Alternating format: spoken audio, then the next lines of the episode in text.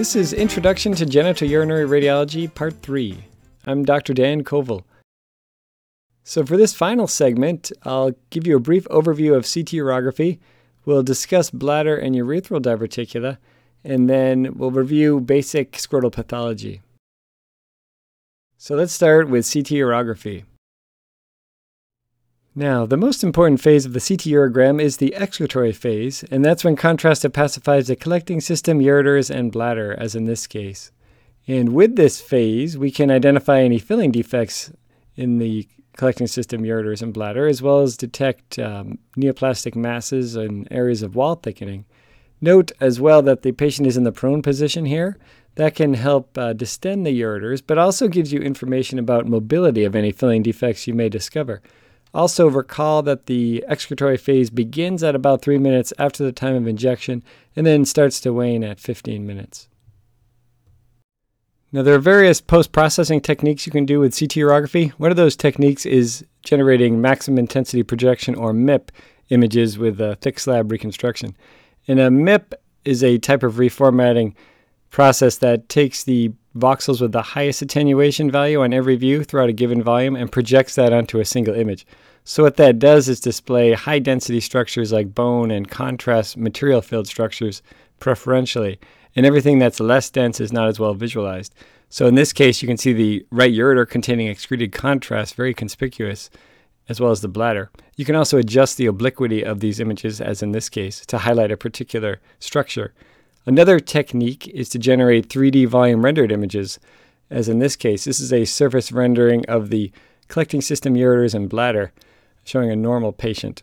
Um, and this is a great way to further characterize complex GU anomalies like congenital anomalies. Looking at a case, you can see that the left ureter is dilated and contains excreted contrast as well as a dependent filling defect. This patient was scanned in the prone position. You can see the table there.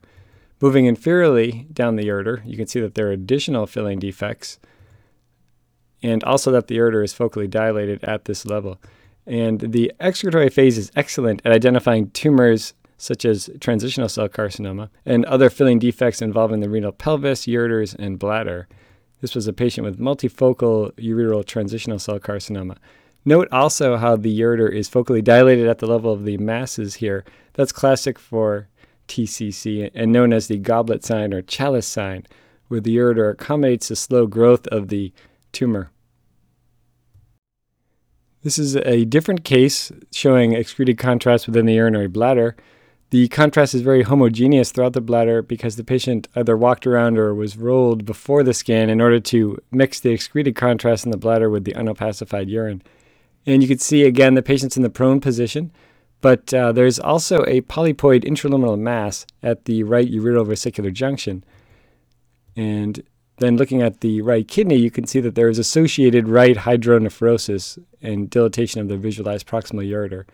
So the CT urography is also excellent at detecting bladder wall thickening in any polypoid intraluminal masses, not only on the excretory phase, but on additional phases I'll discuss on a separate lecture series. And this patient did have a transurethral bladder tumor resection yielding muscle invasive papillary transitional cell carcinoma. CT urography is also excellent at detecting collecting system abnormalities, as in this case, uh, this is a patient with bilateral coronal MIP images showing marked distortion of the calyces, and this is typical for papillary necrosis. And this was a patient who had papillary necrosis secondary to sickle cell disease. Just for comparison, here's a normal coronal MIP of a different kidney showing that normal calyceal architecture. You can see the normal cupping of the minor calyx around the uh, medullary pyramid apex as well as the normal fornices.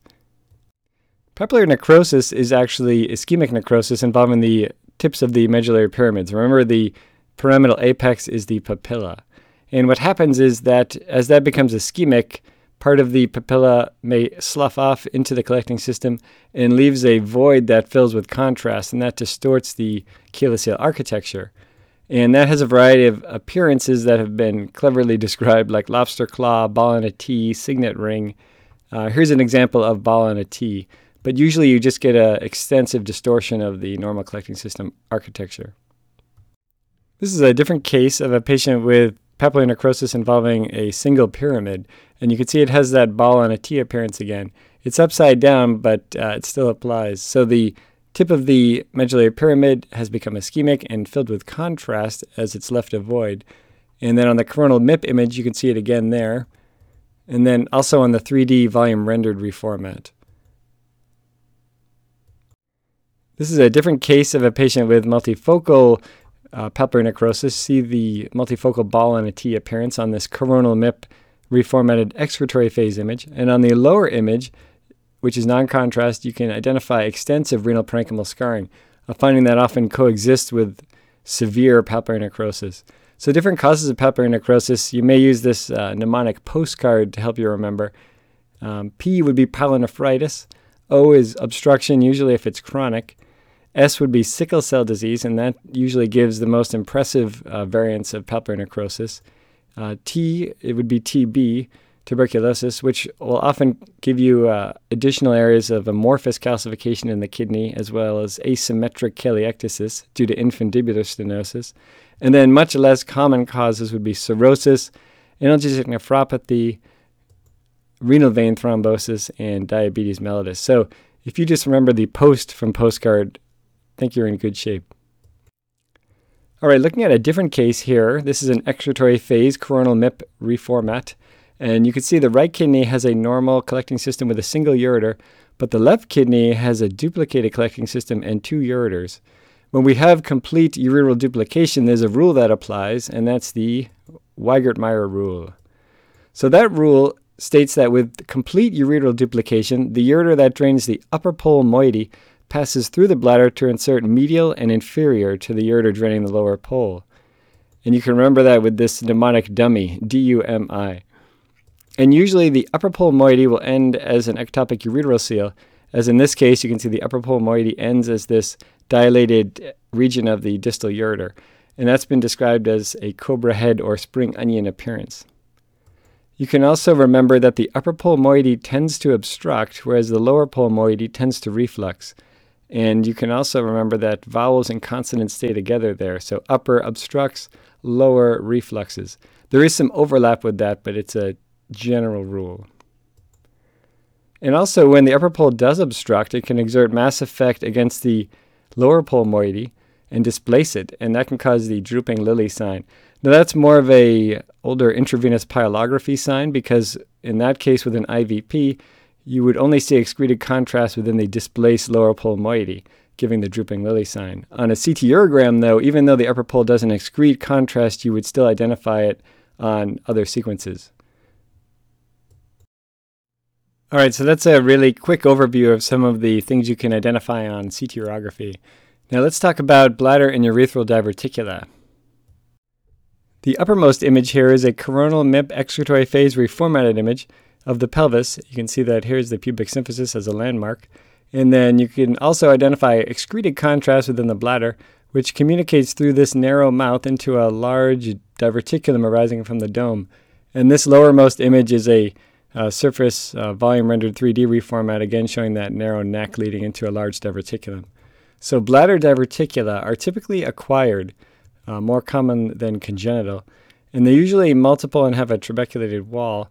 And we see them more commonly in patients who have uh, chronic bladder outlet obstruction, uh, typically older men with benign prostatic hypertrophy. One thing to note with bladder diverticula is if it has a narrow mouth, a narrow neck, it will tend to drain much more slowly into the bladder. And those diverticula are much more likely to have stasis and an increased risk of infection, and also stone formation and epithelial dysplasia and ultimately cancer. So here's an example of a patient on a retrograde urethrogram that had contrast filling the bladder and then also extending through this narrow neck into the diverticulum here. And then after voiding, the bladder emptied, but then you can see this is all contrast still within the uh, diverticulum. So that would be one with a narrow neck showing stasis. Now we're looking at a sagittal T2 weighted image of the pelvis.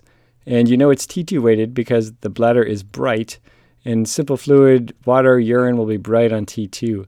Some additional anatomy here's the pubic symphysis anteriorly, then there's the urethra, there's the vagina, and then the rectum and anal canal.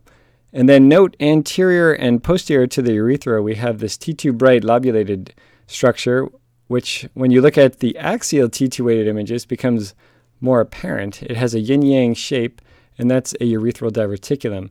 The urethra is actually right here, immediately posterior to the pubic symphysis, and you should always get into the habit of looking um, for the urethra on any cross sectional imaging study through the pubic symphysis because you may incidentally detect a urethral diverticulum, especially if a patient has a history of recurrent pyelonephritis, because these patients often have recurrent UTIs, post void dribbling, and other symptoms. And we also have an image here of a post gadolinium T1 weighted fat suppressed evaluation showing that there's no abnormal enhancement within the diverticulum because there is a slight increased risk of malignancy. So, MRI is an excellent tool for detecting urethral diverticula and characterizing. Now, VCUG or vesicourethropography is also an excellent tool to detect urethral diverticula. This is the initial image showing the bladder connecting to the urethra, and then we have this dilated collection there. And after the patient voided, there's still pooling of contrast within that urethral diverticulum. And you can see that's why you would have increased stasis leading to infection.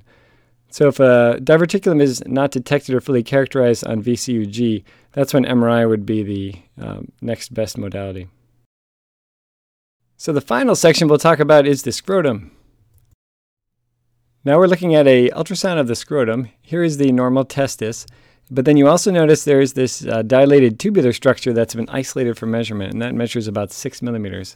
And that's uh, pretty classic for a varicocele. So the definition for varicocele is somewhat variable depending on the source you review, but uh, generally a peritesticular vein that measures three millimeters or more is consistent with a varicocele. And they form as a result of incompetent valves in the gonadal veins, the testicular veins. And most of them are left sided, 85%. And that's because the testicular vein drains into the left renal vein at a 90 degree angle and then the SMA compresses that left renal vein, and that causes increased back pressure uh, into the gonadal vein, the testicular vein. So if those are large, they can cause infertility and pain. Now, there are certain maneuvers that should be done when evaluating a varicocele. You can see in this uppermost color Doppler image, uh, we see no significant flow about the varicocele. However, when we have the patient bear down or valsalva, uh, we see marked flow within the varicocele and increased diameter to 5 millimeters. So Valsalva-induced flow augmentation should be done when the patient is supine or upright, and you'll see increased flow, ideally reversal of flow. Now, if it's isolated to the right side, as in this case, which is a right varicocele, that raises suspicion for an underlying retroperitoneal mass or lymphadenopathy compressing that right gonadal vein, because the right uh, gonadal vein enters the IVC obliquely, uh, at a less than 90 degree angle and isn't really prone to uh, physiologic vascular compression. So those patients need to be further evaluated with either ultrasound or CT. This patient went on to have a CT scan of the abdomen showing retroperitoneal conglomerate lymphadenopathy in the expected region of where the right gonadal vein would drain obliquely into the inferior vena cava, causing that compression. And this was metastatic retroperitoneal lymphadenopathy from prostate cancer. So whenever you have an isolated right varicocele, definitely continue the workup. This is a different case, uh, a transverse image showing both the right and the left testicle, and you notice that the right testicle is markedly heterogeneous on grayscale images. Now, when we add color Doppler, you can see that there's absolutely no intratesticular vascular flow. And given that the testis is heterogeneously hypoechoic, this is consistent with an infarcted non viable testis this testis will likely need to go on to orchiectomy. You do still want to compare with the contralateral testis, though, and you can see the left testis does have normal vascular flow, and again, no flow within that right testis. There is, however, peripheral curvilinear region of hyperemia within the scrotal wall, and that's an inflammatory reaction you sometimes see in the soft tissue in the setting of prolonged torsion with an infarcted testis. So, this is typical for late testicular torsion. With early torsion, though, you often will have no grayscale changes and just loss of vascular flow, and those patients need to be emergently treated because the testis can be salvaged. Now, here's a different example of a flow abnormality.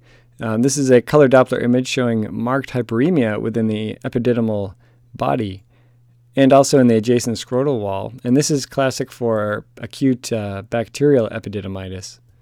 So, this is caused by a retrograde spread of organism from either the urethra or the prostate, and the infection usually spreads from the tail of the epididymis to the body and the head. And the typical findings on ultrasound, the epididymis will be enlarged, hyperemic, and then become dark, hypoechoic, due to edema. And usually that hyperemia will precede any grayscale changes. Now let's look at the rest of the scrotum in this case. So again, you can see that the epididymis and scrotal wall are hyperemic. And that scrotal wall is also quite thickened asymmetrically. Note also the right testis is heterogeneously hypoechoic. Here's another image showing that. And there's a hydrocele on the right, which is just uh, fluid in the scrotum. And in this case, it's simple, anechoic. So whenever you have a heterogeneously hypoechoic testis, you want to make sure that there isn't torsion going on. So we had color Doppler flow, and there's quite the opposite. You have intense hyperemia. So not only does this patient have epididymitis, but they have orchitis as well. So this is an example of epididymo-orchitis, also bacterial. So the majority of epididymitis cases occur in isolation, but 20% of the time you can have associated orchitis. And on the other hand, orchitis usually occurs secondary to epididymitis. One exception to that rule is mumps. Patients with mumps, usually younger patients, can have isolated orchitis. And the findings of uh, orchitis on ultrasound will be similar to epididymitis, where the testicle will be enlarged, hypoechoic, and hyperemic. And it's important if you have a patient with isolated orchitis that's older than 60 to ensure follow up because testicular lymphoma can mimic orchitis. It can cause testicular enlargement, be hypoechoic, and even somewhat hyperemic. This is a different case, a 51 year old male patient with a hypoechoic testis, but instead of diffuse involvement, we have a well circumscribed hypoechoic mass on sagittal images and then also transverse. So, whenever you have a hypoechoic testicular mass, you want to add color Doppler imaging, and here we do have extensive intralesional vascular flow. That excludes the possibility of abscess, uh, subacute hematoma, or infarct, and is highly suspicious for neoplasm. And indeed, this was a seminomatous germ cell neoplasm. So, germ cell neoplasms are the vast majority of testicular neoplasms, about 95%. And the most common pure subtype, meaning a tumor with only one histologic subtype, is seminoma.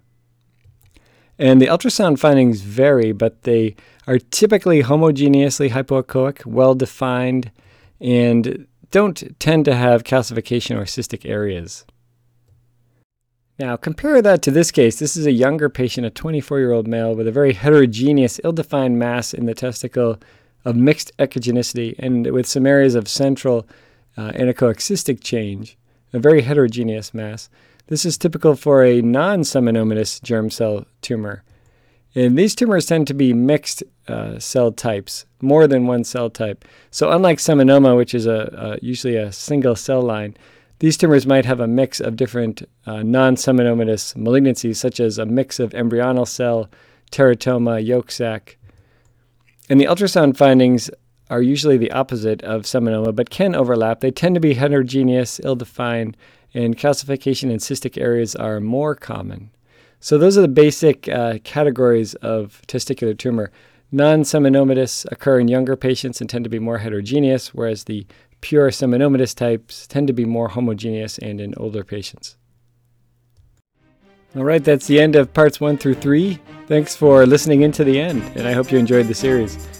Uh, stay tuned for more from radiologisthq.com.